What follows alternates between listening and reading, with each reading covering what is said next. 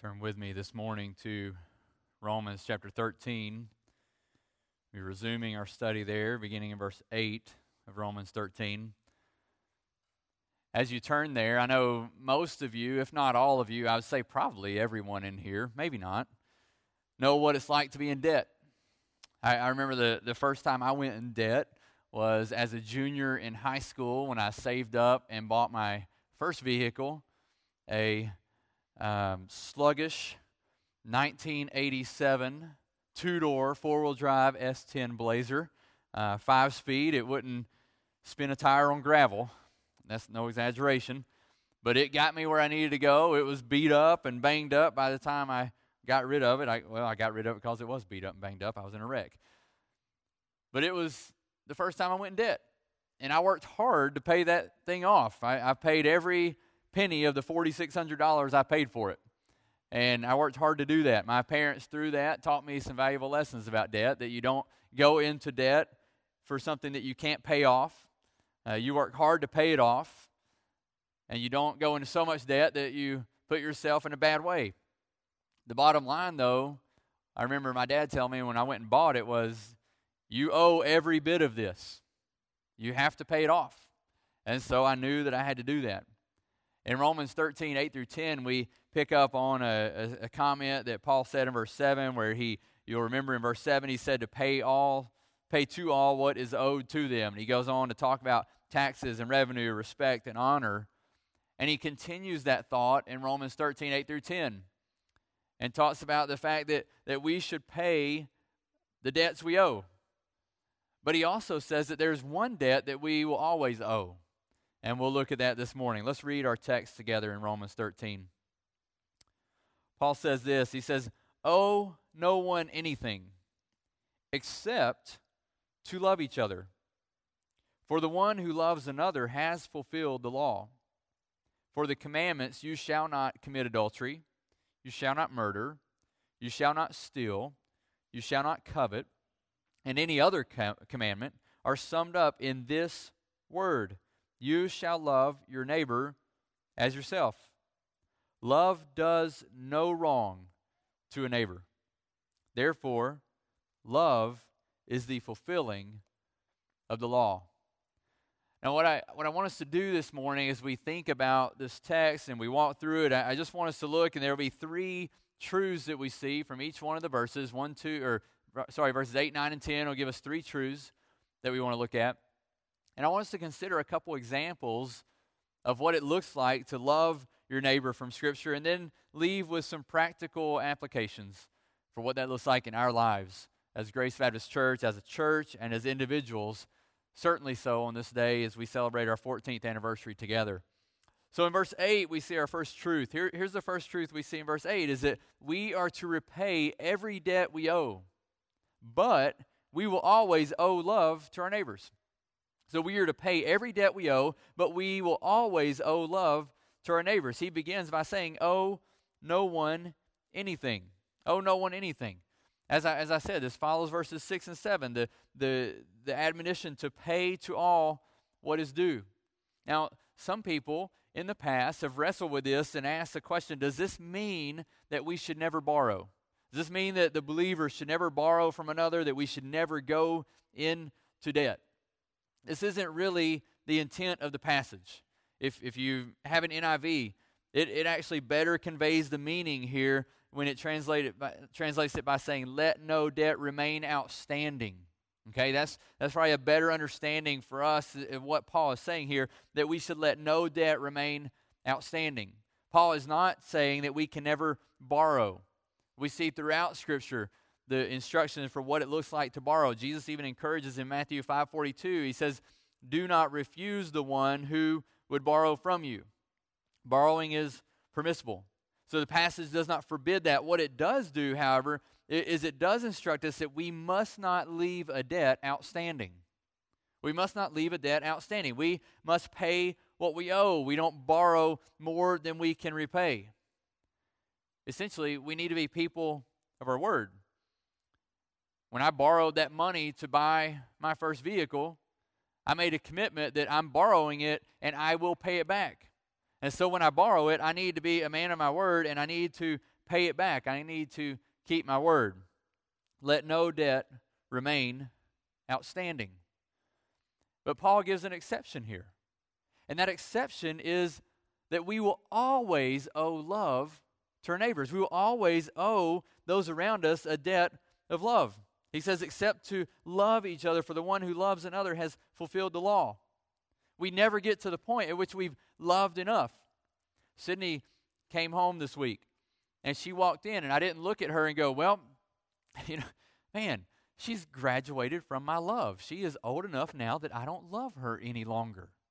I, that she's not going to reach that point. There's no point at which my kids get to a place where I have loved them enough. That I've gotten to the point where I say, you know, I'm, I'm finished loving them. She's old enough. She's on her own. She's moving out. She's doing her thing. I don't have to owe her anymore. I don't have to love her anymore. No, I am always going to love my children. They're never going to graduate from that. And it's the same that what he's saying here is that we never graduate from or advance or go past or fulfill our obligation to love others.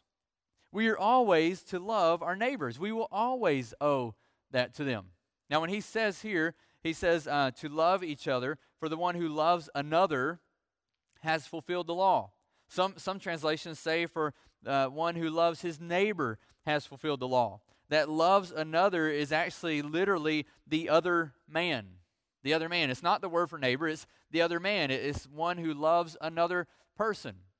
The, the reason this is important is elsewhere in Romans, we see a very specific admonition to love one another, to love the people of God. We talked about that in uh, Romans 12, verses 3 through 7 instructions for how we are to interact as the body of Christ. We talked about how Jesus in John 13 said, I gave, I've given you a new commandment that you love one another. We talked about how those those qualifications and those admonitions for love in those contexts were very specific to how we love one another as the people of God. Here, Paul's not doing that.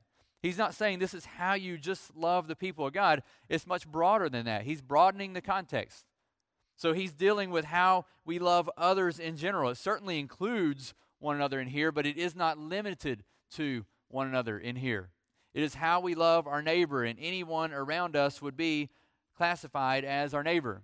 And we see this admonition all throughout Scripture. We won't read them all, but you see it first in Leviticus 19 18, where we're instructed to love our neighbor. We see it when Jesus dialogues with the rich young ruler in Matthew 19. He instructs him to love his neighbor. We see it in the greatest commandment that we meditated on in Matthew 22, 39. We are to love our neighbor. In Mark 12, 31 and Luke 10, 27, we also see Jesus saying, You are to love your neighbor. The Greek scholar A.T. Robertson noted when he was thinking about this verse and commenting on it, he said, Love is the only solution of our, of our social relations and national problems. Love is the only solution of our social relations and our national problems. Which takes us into the second truth. The second truth we see in verse 9 is that love is the umbrella, so to speak, to the biblical ethic. Love could be considered the umbrella, so to speak, to the biblical ethic. It's not the foundation. The foundation to the biblical ethic would be what? It would be God's truth. God's truth, who He is, what He's commanded. That's the foundation of the biblical ethic. But the umbrella, so to speak, that covers all else is the umbrella of love. It's what, it's what Paul says here the commandments you shall not commit adultery, you shall not murder, you shall not steal, you now shall not covet, and any other commandment are summed up in this word. What is that word? You shall love your neighbor as yourself. It's the umbrella that covers all commandments. So, why did A.T. Robertson say what he did? Is it really that simple that, that love is the only solution for our social relations and our national problems? I would say, when it comes to ethics and how we treat our neighbors, I think he's right. I, I would say it is. And we see that here. We see that in Matthew 22 39. When Jesus is asked by, by, by the lawyer, what is the greatest commandment? He, he breaks it down into two words love God and love others. He, he classifies it. You know, many of you in here, the, the Ten Commandments are broken down in kind of the first four pertaining to God and the last six pertaining to man. That Jesus sums that up and love God wholeheartedly and love your neighbor as yourself. And here, what we're seeing here in, in Romans 13 9 is we're seeing that if I want to love my neighbor well, I simply obey God well. This, this, is, this is why love is the umbrella for biblical ethics. This is why it would be that. It's because I can ask, if I want to know what is right, I can ask, what shows love to my neighbor? So if I go through the things that he lists there, I can just simply ask, is should I commit adultery? Is it okay? Well, does that love my neighbor? Does it love my spouse to do that? Does it love those in my church body who would be hurt if I did that? Does it love my children in the midst of it? Should I murder someone? Well, does it show love to the one that I killed? Does it show love to the ones I hurt? Should I steal? Does it show love to the one I steal from, the one whose goods I take? Does it show love to the artist whose music I download illegally? Does it show love to the author I plagiarize? Does it show love? Is coveting okay? Does it show love to another to desire what they have because I want it instead of them? Does it show love to them that instead of being happy and excited and joyful over the blessings of God in their life, that I want it for myself? See, love is the determining factor for difficult ethical decisions for a believer. And a lot of times, those difficult decisions really aren't all that difficult, are they? We just try to complicate them by trying to find loopholes. So, love is the umbrella for biblical ethics. It's why we see in Scripture, we see this, this equating of, of breaking the law and, sh- and not showing love for your neighbor as being ungodly. Those two things. Listen to these passages. We, we, see, we see that breaking the law, not showing love for a neighbor in various ways, being called ungodly. And the, the reason we see that is that, on one hand, a lack of love for another breaks the law of God, while on the other hand, breaking the law of God is always going to show a lack of neighborly love. Listen, listen Jeremiah 9, 8 through 9. God says, Their tongue is a deadly arrow, it speaks deceitfully. With his mouth, each speaks peace to his neighbor, but in his heart, he plans an ambush for him. Shall I not punish them for these things, declares the Lord? And shall I not avenge myself on a nation such as this? What was he going to punish them for? For speaking deceitfully, for having a tongue that's a deadly arrow, a mouth that speaks peace, but in his heart is devising anything but peace. Or in Habakkuk 2 15 to 16, God says, Woe to him who makes his neighbors drink. You pour out your wrath and make them drunk in order to gaze at their nakedness. You will have your fill of shame instead of glory. Drink yourself and show your uncircumcision. The cup is in the Lord's right hand, will, and it will come around to you, and utter shame will come upon your glory. The one who is not looking out for his neighbor's good, but is seeking to take advantage of them, is seen as ungodly. Or Psalm 12, 1 through 2. Save, O Lord, for the godly one is gone, for the faithful have vanished from among the children of men. Everyone utters lies to his neighbor with flattering lips and a double heart they speak. Again, the importance of the tongue and how we build our neighbors up. Or Psalm 101, verse 5 Whoever slanders his neighbor secretly, I will destroy. Whoever has a haughty look and an arrogant heart, I will not endure. Do we love our neighbor? Do we build them up?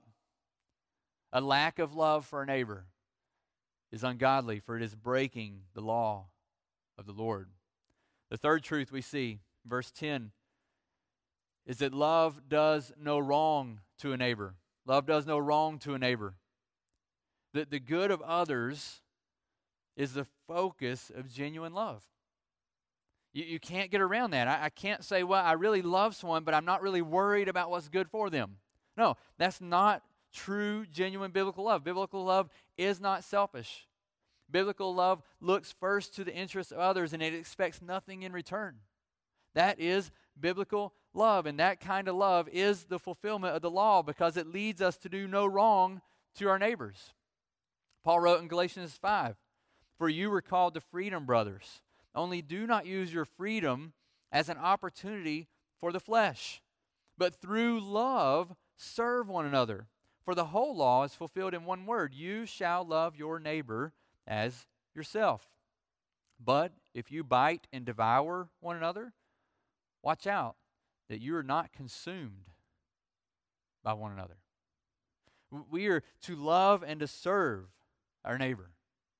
And, we see, as we saw last week, and we see again, and we see elsewhere in Scripture, this concern for yes, we are indeed free in Christ.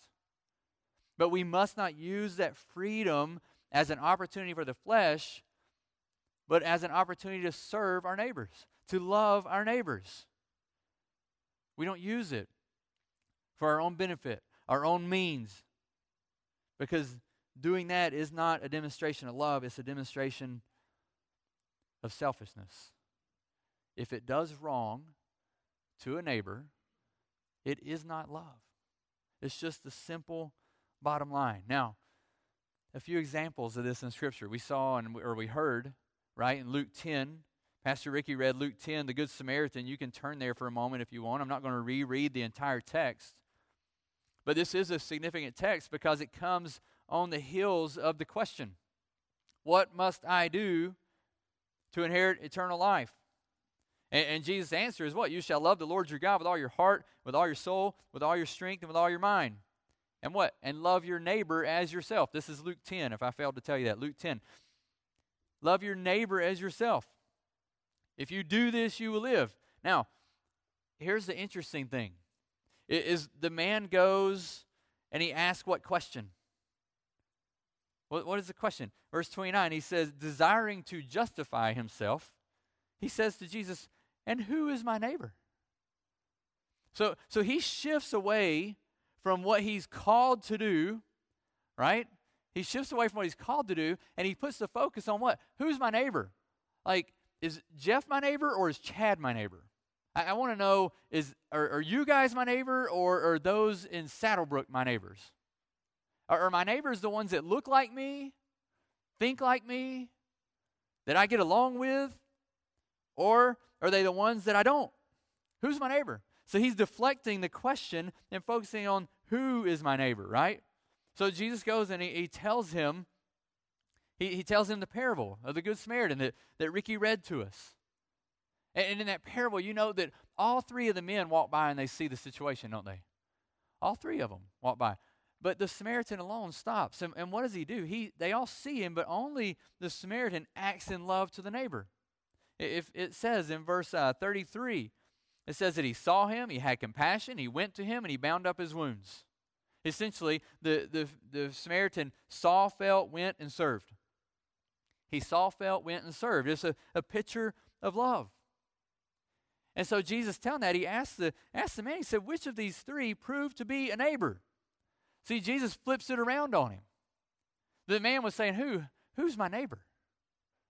The, the issue is love here. And the man tries to spin it. So Jesus, in his wisdom, spins it back and says, Okay, if you want to play that game, let's play it. Don't worry about who's your neighbor. I want to know are you being a neighbor? Are you being a neighbor that loves? The man rightly answers, the one who showed him mercy. That's who it is. Now, James 2, 1 through 10 is another example. James 2, 1 through 10. You, you see how quickly in Luke 10, right, we tend to shift and we want to determine, well, who's my neighbor? We, we're trying to deflect the question, right? Well, in James 2, I think James speaks to this same issue. He says, beginning in verse 1, listen to this. He says, My brothers, show no partiality as you hold the faith in our Lord Jesus Christ, the Lord of glory. For if a man wearing a gold ring and fine clothing comes into your assembly, and a poor man in shabby clothing also comes in, and if you pay attention to the one who wears the fine clothing and say, You sit here in a good place, while you say to the poor man, You stand over there, or sit down at my feet, have you not then made a distinction among yourselves and become judges with evil thoughts? Listen, my beloved brothers, has not God chosen those who are poor in the world to be rich in faith and heirs of the kingdom which he has promised to those who love him? But you have dishonored the poor man. Are not the rich the ones who oppress you and the ones who drag you into court? Are they not the ones who blaspheme the honorable name by which you were called? So he's dealing with this idea of partiality, right? This idea that we would look and go, well, I'm going to determine who I love more or less based on how they look or, or what I like or dislike, how they might make me look, what they can give me. Now, listen to what James says. He says, If you really fulfill the royal law according to the scripture, you shall love your neighbor as yourself. You are doing well. But if you show partiality, you are committing sin and are convicted by the law as transgressors. For whoever keeps the whole law but fails in one point has become accountable for all of it. Genuine love for neighbor does not show partiality. It, it just simply means that we love our neighbor. We don't choose which one is lovable or not. So love moves us to action, to, to love our neighbor. Looks like the Good Samaritan who, who sees the need, who feels compassion, who moves toward the need, and then meets the need, serves the individual. Genuine love for neighbor does not show partiality. And I would say one other example. We're not going to have time to read all this. I would encourage you to read it at home, but it's 1 Corinthians 8 and 9. 1 Corinthians 8 and 9, I think we see a remarkable and a quite challenging dialogue with Paul and the Corinthian church. Where Paul, Paul looks and he, he, he, he goes into this dialogue about food offered up to idols. And then in, that's in chapter 8. Chapter 9, he talks about surrendering his rights for the sake of the gospel.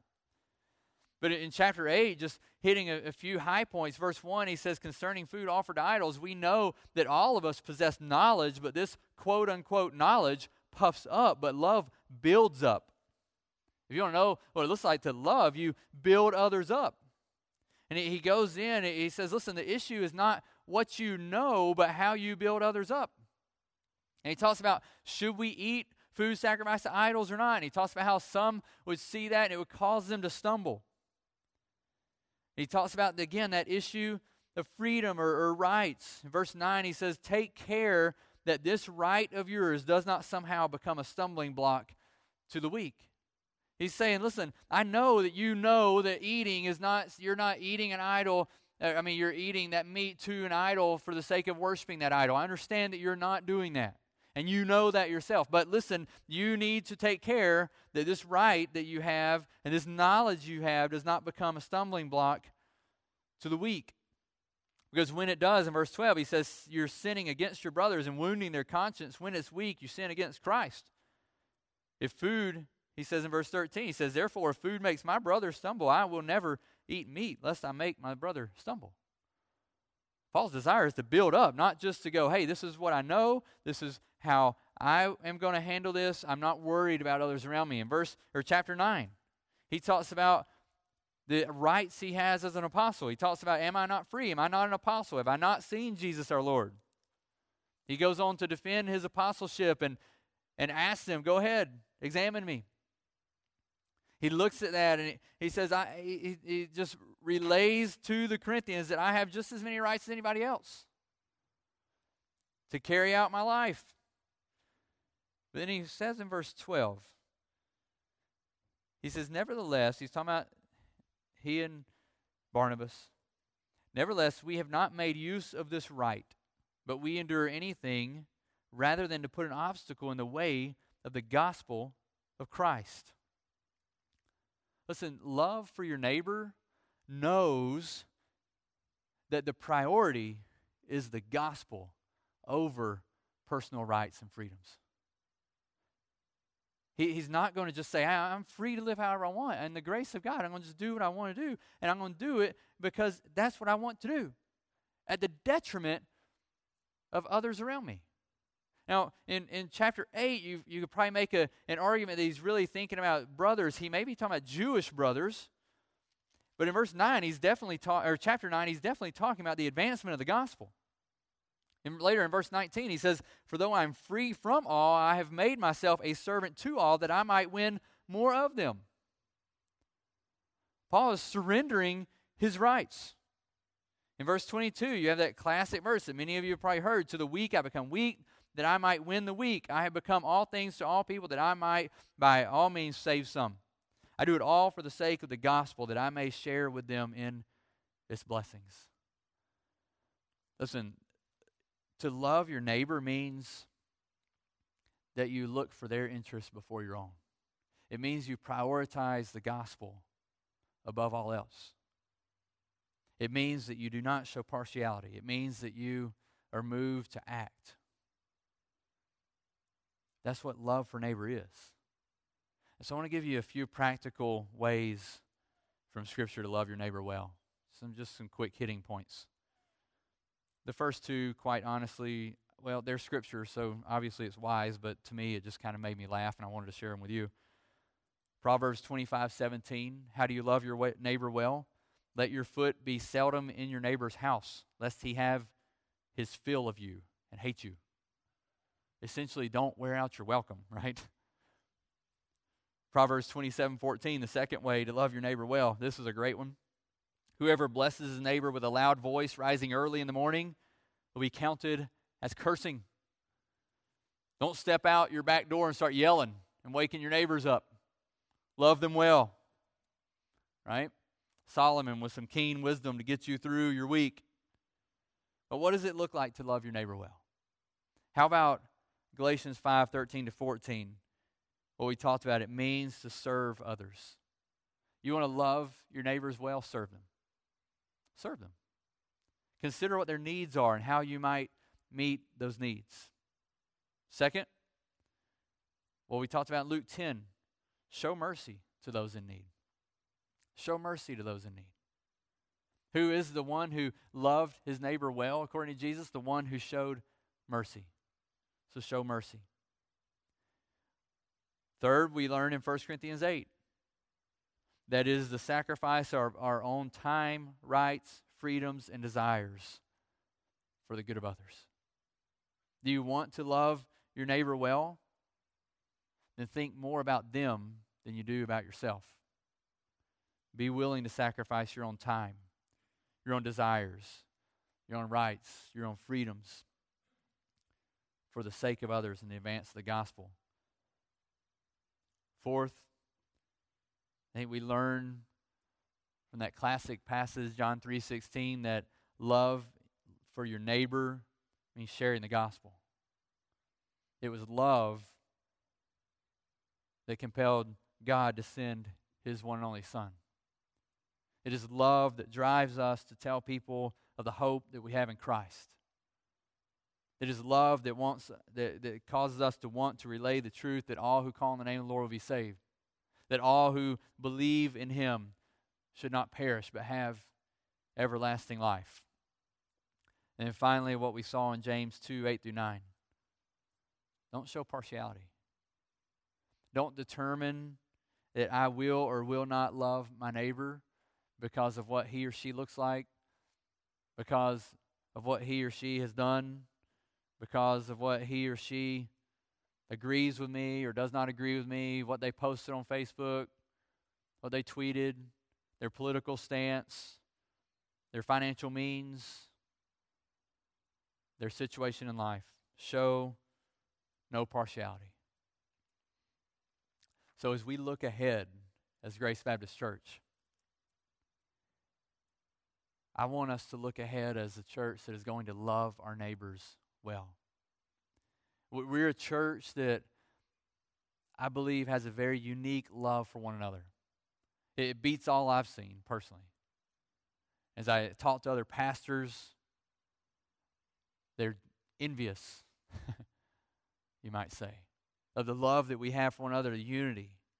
But I, I, want us to take that and to not only not lose that, not decrease it in any way, but to take that to our community in such a way that not only is it a love that we have for one another, but it's a love of serving our neighbors and loving them well.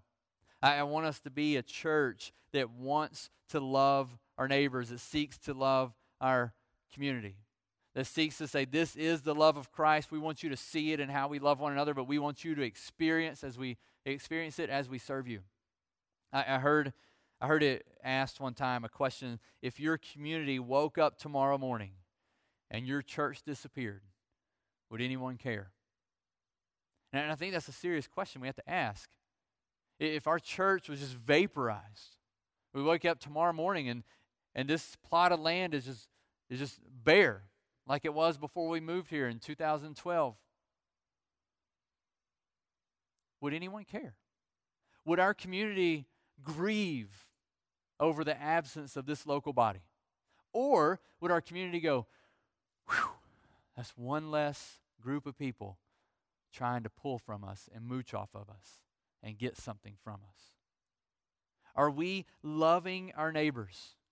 Are we a burden to our neighbors or are we a blessing to our neighbors? Do the houses in Saddlebrook, Twin Lakes, do they look and say, I am so thankful that Grace Baptist Church is there? Or do they look and go, man, I wish that church was not there? Listen, I don't expect everyone in Somerset to come to Grace Baptist. I don't even expect everyone in Somerset to agree with us on everything. It's just not going to happen, right? And it shouldn't happen. There's other churches here. We want to see other churches grow and you be used for the sake of the gospel. But you know what I do expect and what I do hope for is that there is no one in Somerset that can question our love for our community. There's, there's no one in Somerset that would question our love for our neighbors. We're, we're 14 years old. And you know, after last week, that we're expanding ministry opportunities within our body.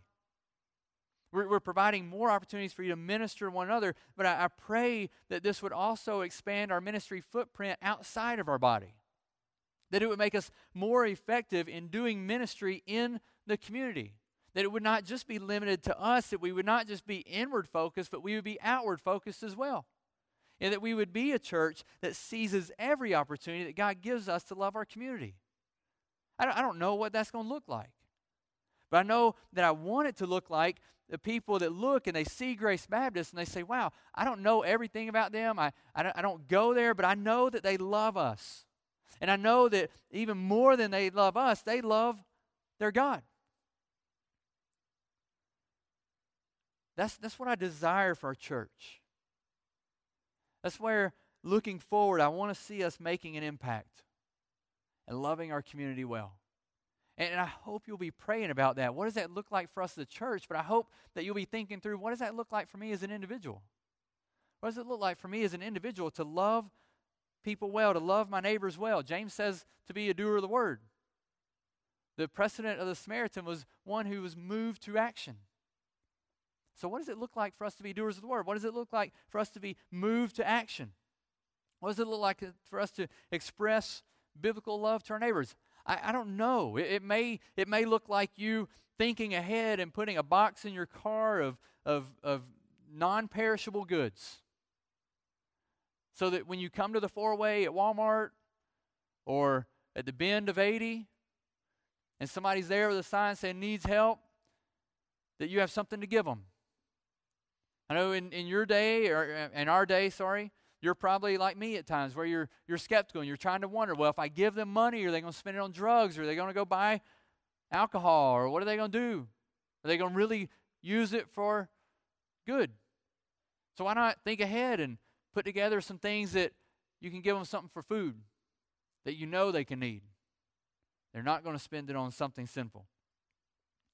Maybe it means raking your neighbor's yard.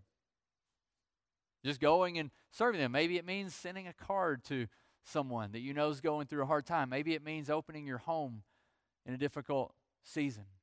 Maybe it means dropping off groceries to a family in need. Maybe it simply means walking up and down your street and praying for people as you go and stopping and talking to them and seeing what they need and how you can pray for them.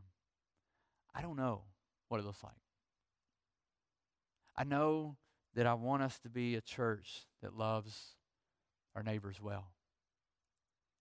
And I don't want this passage to just fall on deaf ears.